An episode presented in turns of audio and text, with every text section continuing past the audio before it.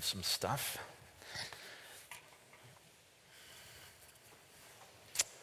Good weekend so far? Sunshine's nice, is it not?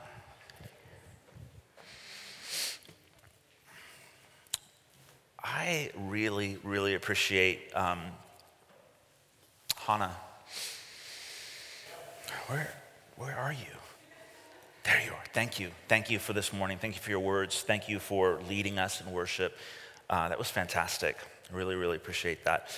Um, I cannot be reminded enough of just the simplicity and the, uh, the power when we worship our God and we welcome Him into uh, the things, every aspect of our lives, but particularly the things that we, we, we can't control, we can't figure out, we don't have all the answers for. Um, we, we worship. Our response is to simply direct our attention, our hope, our affections towards the one who does have answers, who is capable. We need to do that every day, all day. So thank you again, Hannah. Let me pray for us. Heavenly Father, thank you for a morning together. Thank you for the joy of being together. Lord, thank you for a building that we actually have a, a spot that you've entrusted to us. Um, it's a pretty place. It's a relatively warm place. Um, and I'm grateful. I think we're all grateful.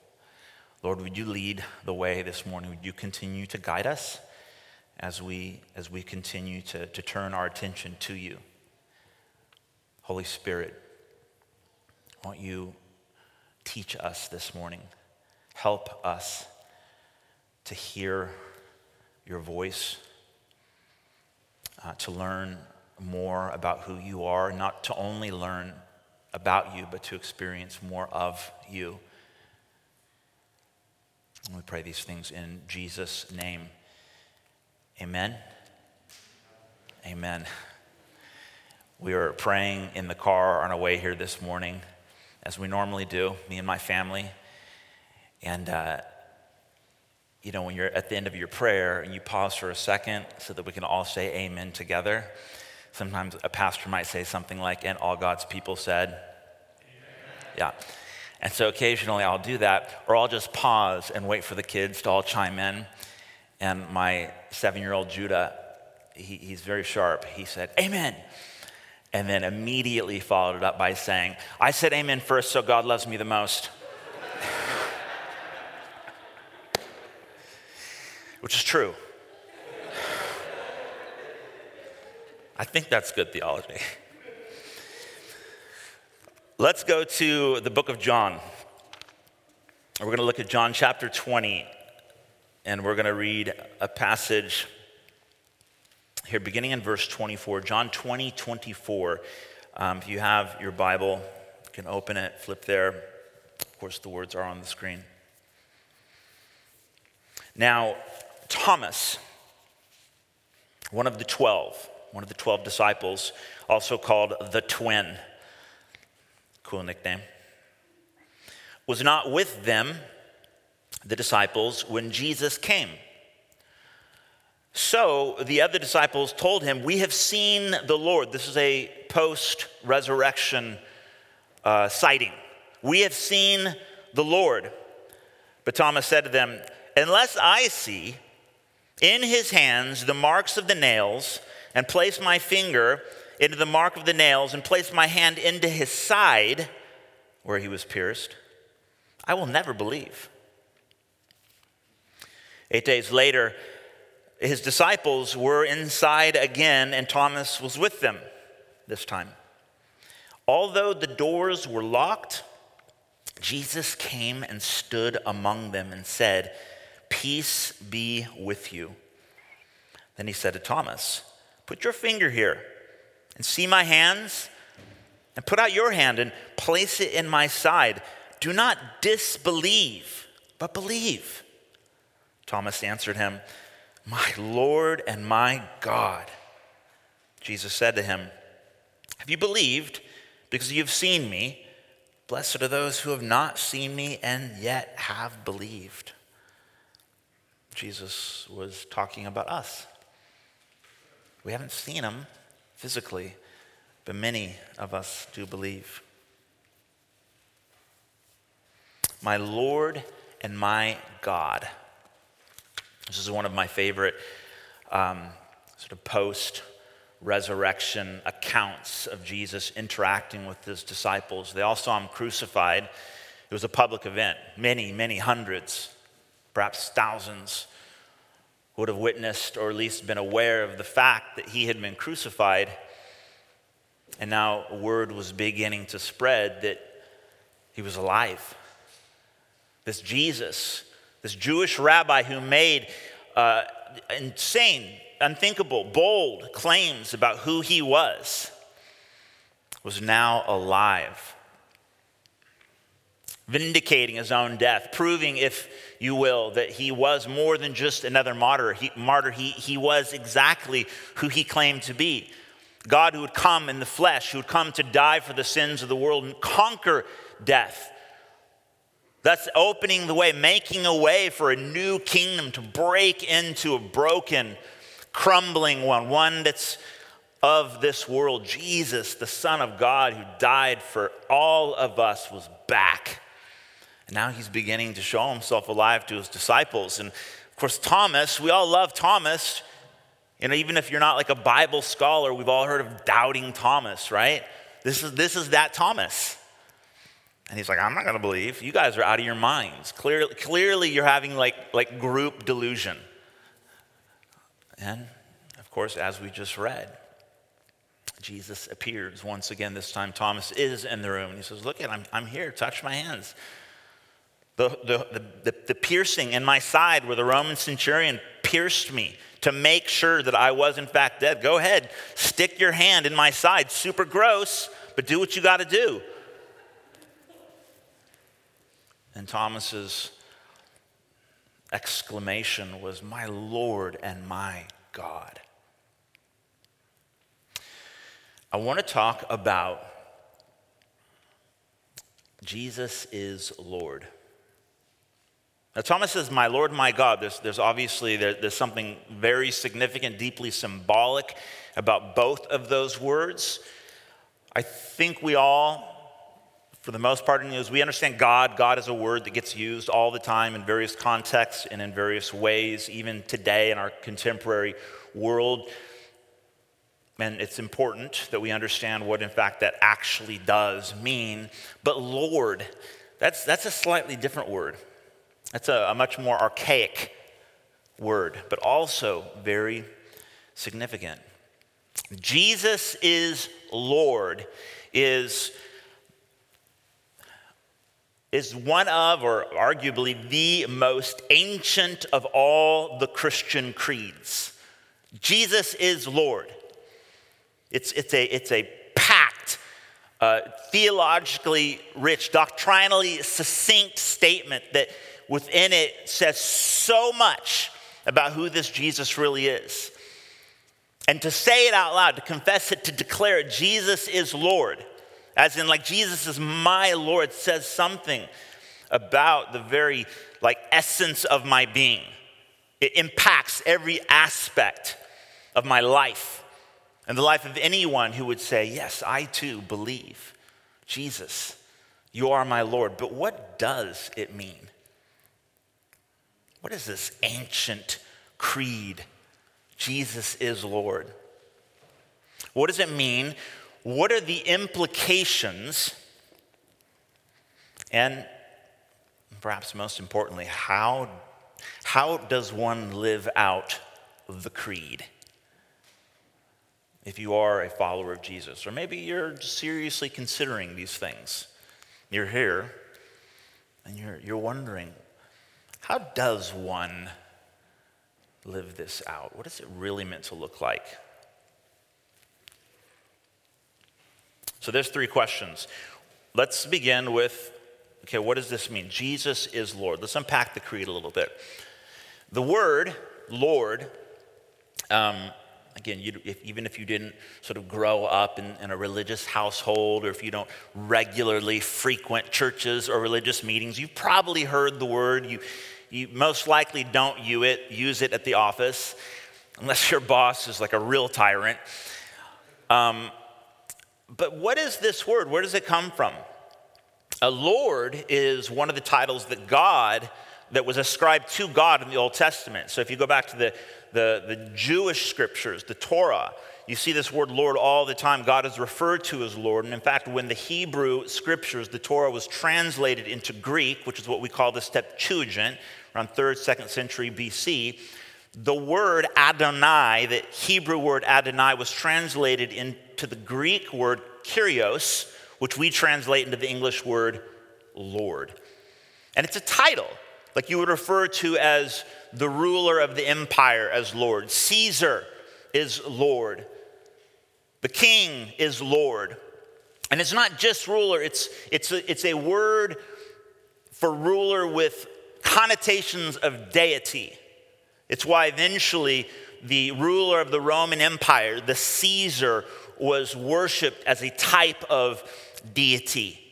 Sort of this deified emperor of the empire, Caesar was referred to as Lord. And that's kind of where the word came from. That's how the word was originally used in its ancient context. What do we mean when we say Jesus is Lord? Well, it means for the follower of Jesus, for the one who would confess that Jesus is Lord, that is to say, Jesus is supreme ruler of my life. He is 100% absolutely in charge, has all authority, influence, and the final say in all matters of my being. It's a radical statement. To confess Jesus as Lord is to declare total commitment to obey Jesus' teachings and his commandments. It's complete surrender to his will. That is to say, not my will, but your will be done. That's what it means to confess that Jesus is Lord. Jesus is Lord means my life is no longer my own. I have relinquished all rights unto Jesus. It's also a subversive statement, meaning to say that Jesus is Lord is another way of saying that I am not, or nor is anyone else. Jesus is Lord means no one else is not.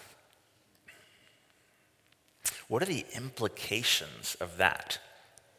Now, if this is sounding like just terribly radical, that's, that's good. That's what I'm getting at.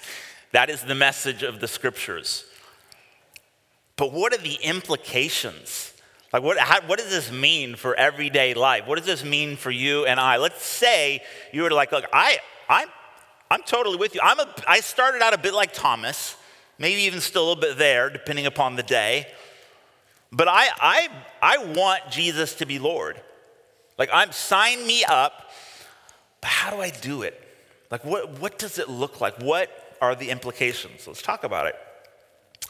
Um, have you ever read one of like the, the great biographies of, of one of the the famous Christian martyrs.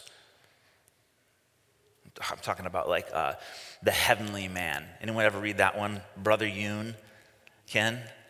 Guys, it's one of my favorite. Uh, I don't, I don't, he's actually not a martyr. I don't think he's dead. He's quite old at this, this point in time. But um, he was persecuted, imprisoned when the underground church was beginning to be formed in China back in the 70s and 80s. Uh, Brother Yun was a, uh, a, Chinese man who heard and responded to the gospel and began to follow Jesus um, like this with radical abandonment, total surrender, complete allegiance to Jesus and his commandments. Why? Because he didn't know better. All he knew was what the Bible said. And so he actually did it. And you read his story, you're like, oh my goodness, that is awesome. Or one of my other favorites, uh, Eric Metaxas did a phenomenal uh, biography of Dietrich Bonhoeffer a few years ago. And that's a tome, but man, worth reading, or at least worth listening to. Absolutely phenomenal to read about this German pastor and eventually martyr who followed Jesus in a way that just makes you wonder like do i even know jesus i mean when i read bonhoeffer i'm like this guy is the real deal inspiring challenging course mother teresa saint alban the very first english martyr virtually all of the apostles etc etc and you read these stories if you ever do get a chance to read one of these stories. And you, I guarantee you, you'll end up thinking to yourself, man, what would it be like to live that radically, that utterly surrendered to the will of Jesus? What if that type of life was actually just normal Christianity? What if, what, what if we didn't grow up in a, in a Christianized nation where even if you didn't grow up in a religious household, like m- most people who have spent any amount of time in America, you've got some sort of like version of Christianity floating around in your mind. And it's arguably not like the Christianity of Bonhoeffer or Brother Yun or Mother Teresa or Saint Alban or Bonhoeffer or these like these these greats. It's maybe something more like you saw on TV or something. But what if the radicals is exactly the life that Jesus has called all of his followers to experience. And somehow we've just been lulled into like settling for, believing in something else that's just really kind of boring and not anything even close to what Jesus is calling us to experience in our lives. What if? What would that look like?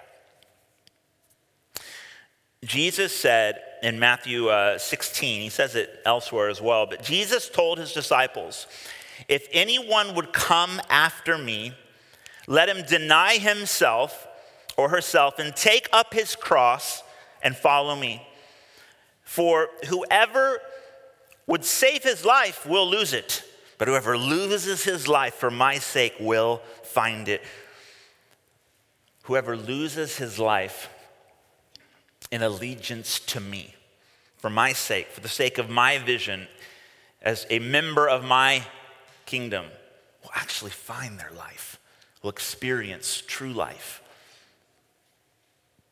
When Jesus was crucified in the first century, we're told that uh, Pilate, who was sort of the governor of Judea at that time, working for the Roman Empire, it says that Pilate put a sign at the head of the cross that read, King of the Jews. And it was an obvious statement, a, a, radically political statement to whoever was looking on. This is what happens when you refuse to submit to the lordship of the empire. So there's your king for you. Think twice. This, this was the, the statement. And this is exactly what Jesus called every one of his followers to do deny yourself and go the way of the cross.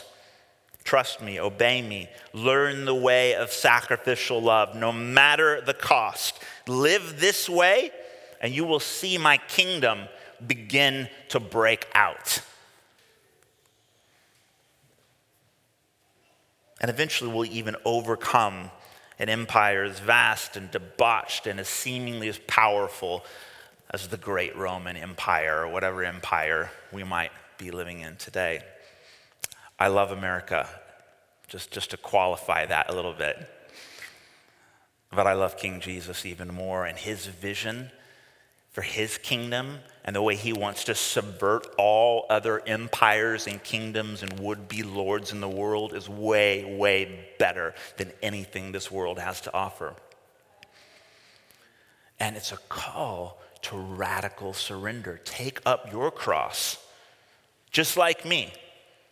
Go the way of sacrificial love, the cruciform lifestyle. That is the life that looks like being crucified, not merely as a martyr, not because you think you're all of that or more pious than someone else, but because you follow Jesus. Because we live our lives and lay down our lives like he has done for us. And that's how his kingdom begins to break out. The results more peace, more security, more joy, more hope.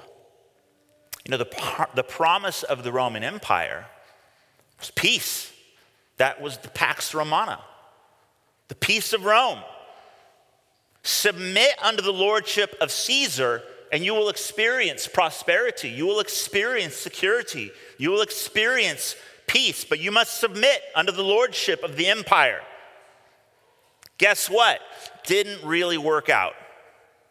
Never has worked out.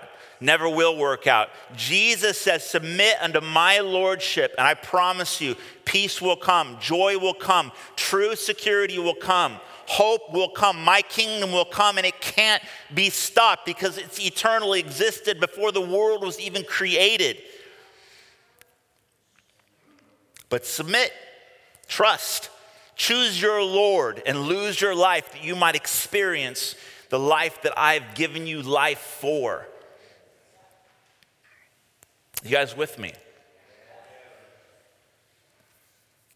You with me? Jesus is Lord means I am not. That's good news. That's good news for all y'all. My friend Adam Mabry, he put it this way the God who made the world rules the world, and I trust him to do it better than me. That's good news. How do we do it? Because so this is all just preacher talk, right? Some of you are nodding. Some of you, like, I, I can see your eyes, you're drifting. I don't, I don't know where you're at. Come back, come back. How do we do it? What does this look like lived out? And why is it so hard? Let's, let's start with that. Why is this life, if it's so good, if it promises so much, why does it seem like so many of us are really just, it, it just seems so far off, so abstract? It's like this, this dream, this something that, yeah, you, you can read about, makes for great spiritual sort of poetry. But why is it so difficult? This life is so good. Why, why don't more, more people sign up for it? I will suggest a couple of things. Number one, we want our Jesus like Ryan Howard wants a boss who will lead him. Office reference? Remember the episode where Ryan Howard says, I got away with everything under the old boss, and it wasn't good for me. So I want guidance, I want leadership. Lead me when I'm in the mood to be led.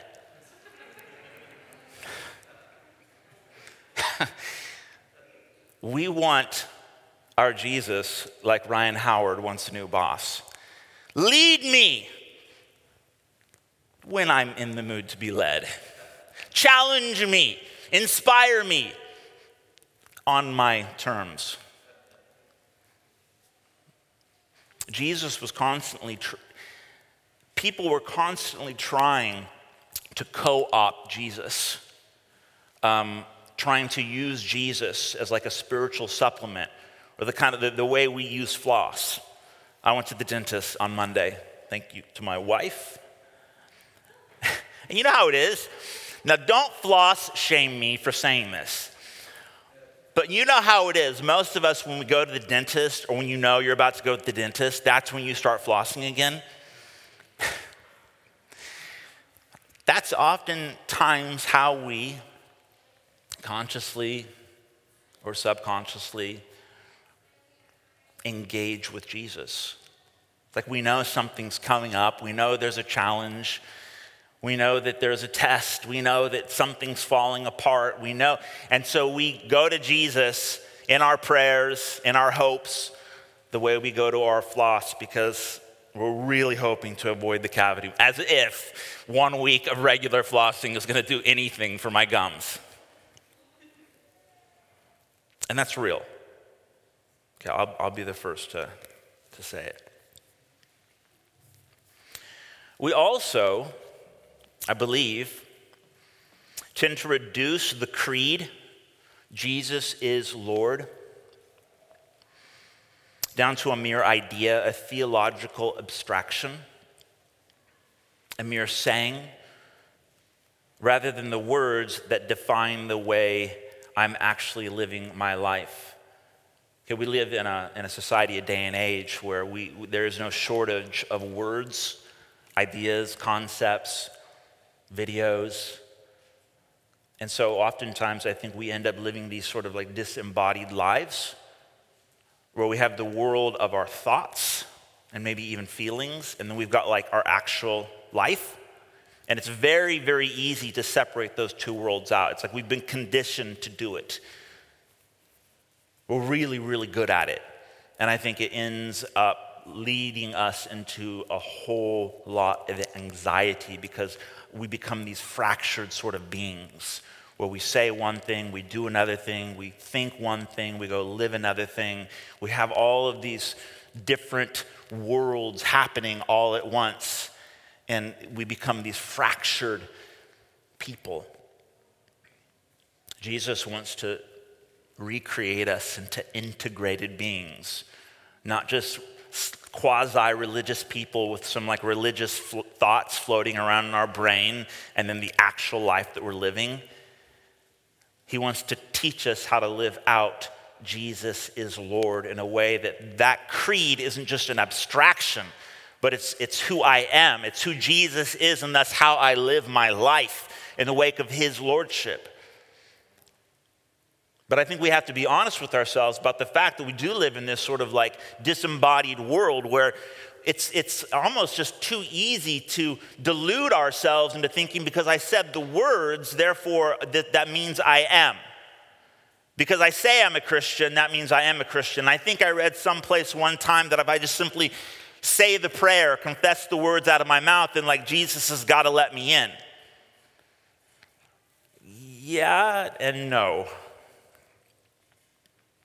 Says in Romans 10 9, if you confess with your mouth that Jesus is Lord and believe in your heart that God raised him from the dead, you will be saved. Yes.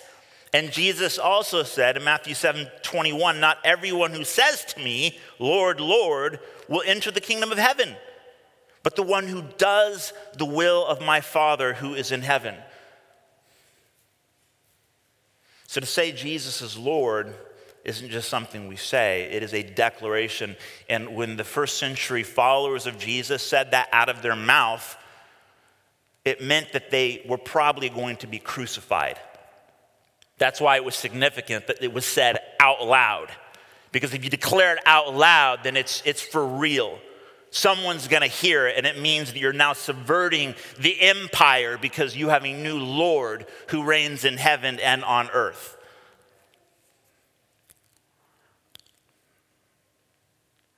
Truth is, um, it's difficult because we don't want to submit to the lordship of Jesus, Jesus and uh, we like sin. That's why it's hard, because we're rebel sinners. And we need Jesus to help us. Dying to yourself trusting Jesus and obeying him in a, at great personal cost to yourself is really, really hard. It takes an unfathomable amount of effort to live that out and to actually grow, mature as a believer, as a follower, a disciple of Jesus, someone who confesses and lives out Jesus is Lord. It's impossibly difficult. It requires discipline, it requires effort, it requires utter surrender to the one who can give us the strength we need to actually walk that out. That's super good news. It's, uh, it's, it's, it's terrifying and simultaneously wonderful. Because when someone says Jesus is Lord, it's, it's like saying, this is gonna sound weird. It's like saying, Hail Hitler.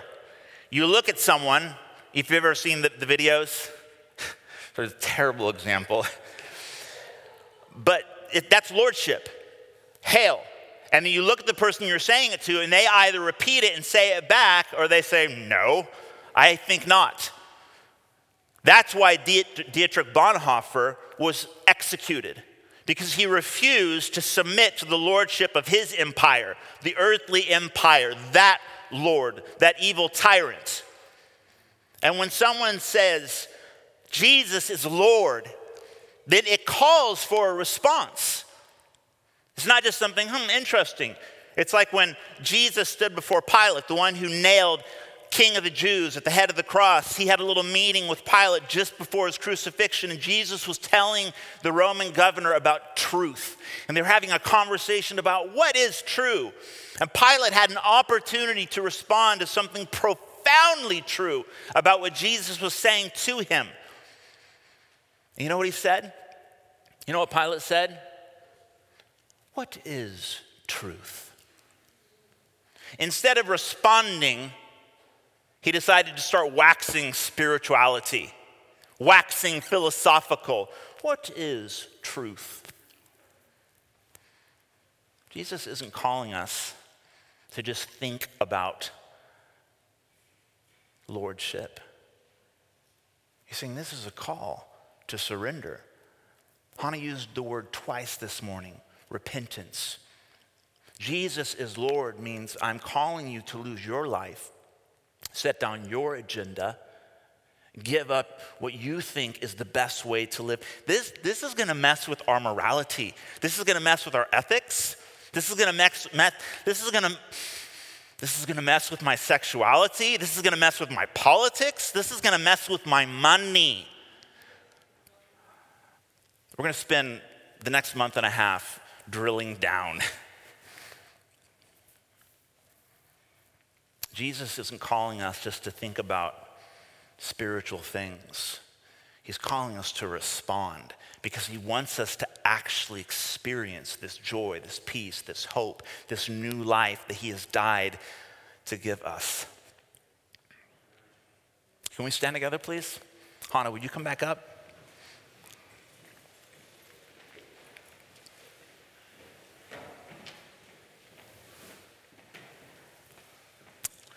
Jesus has made a way. No one can say Jesus is Lord except in the Holy Spirit.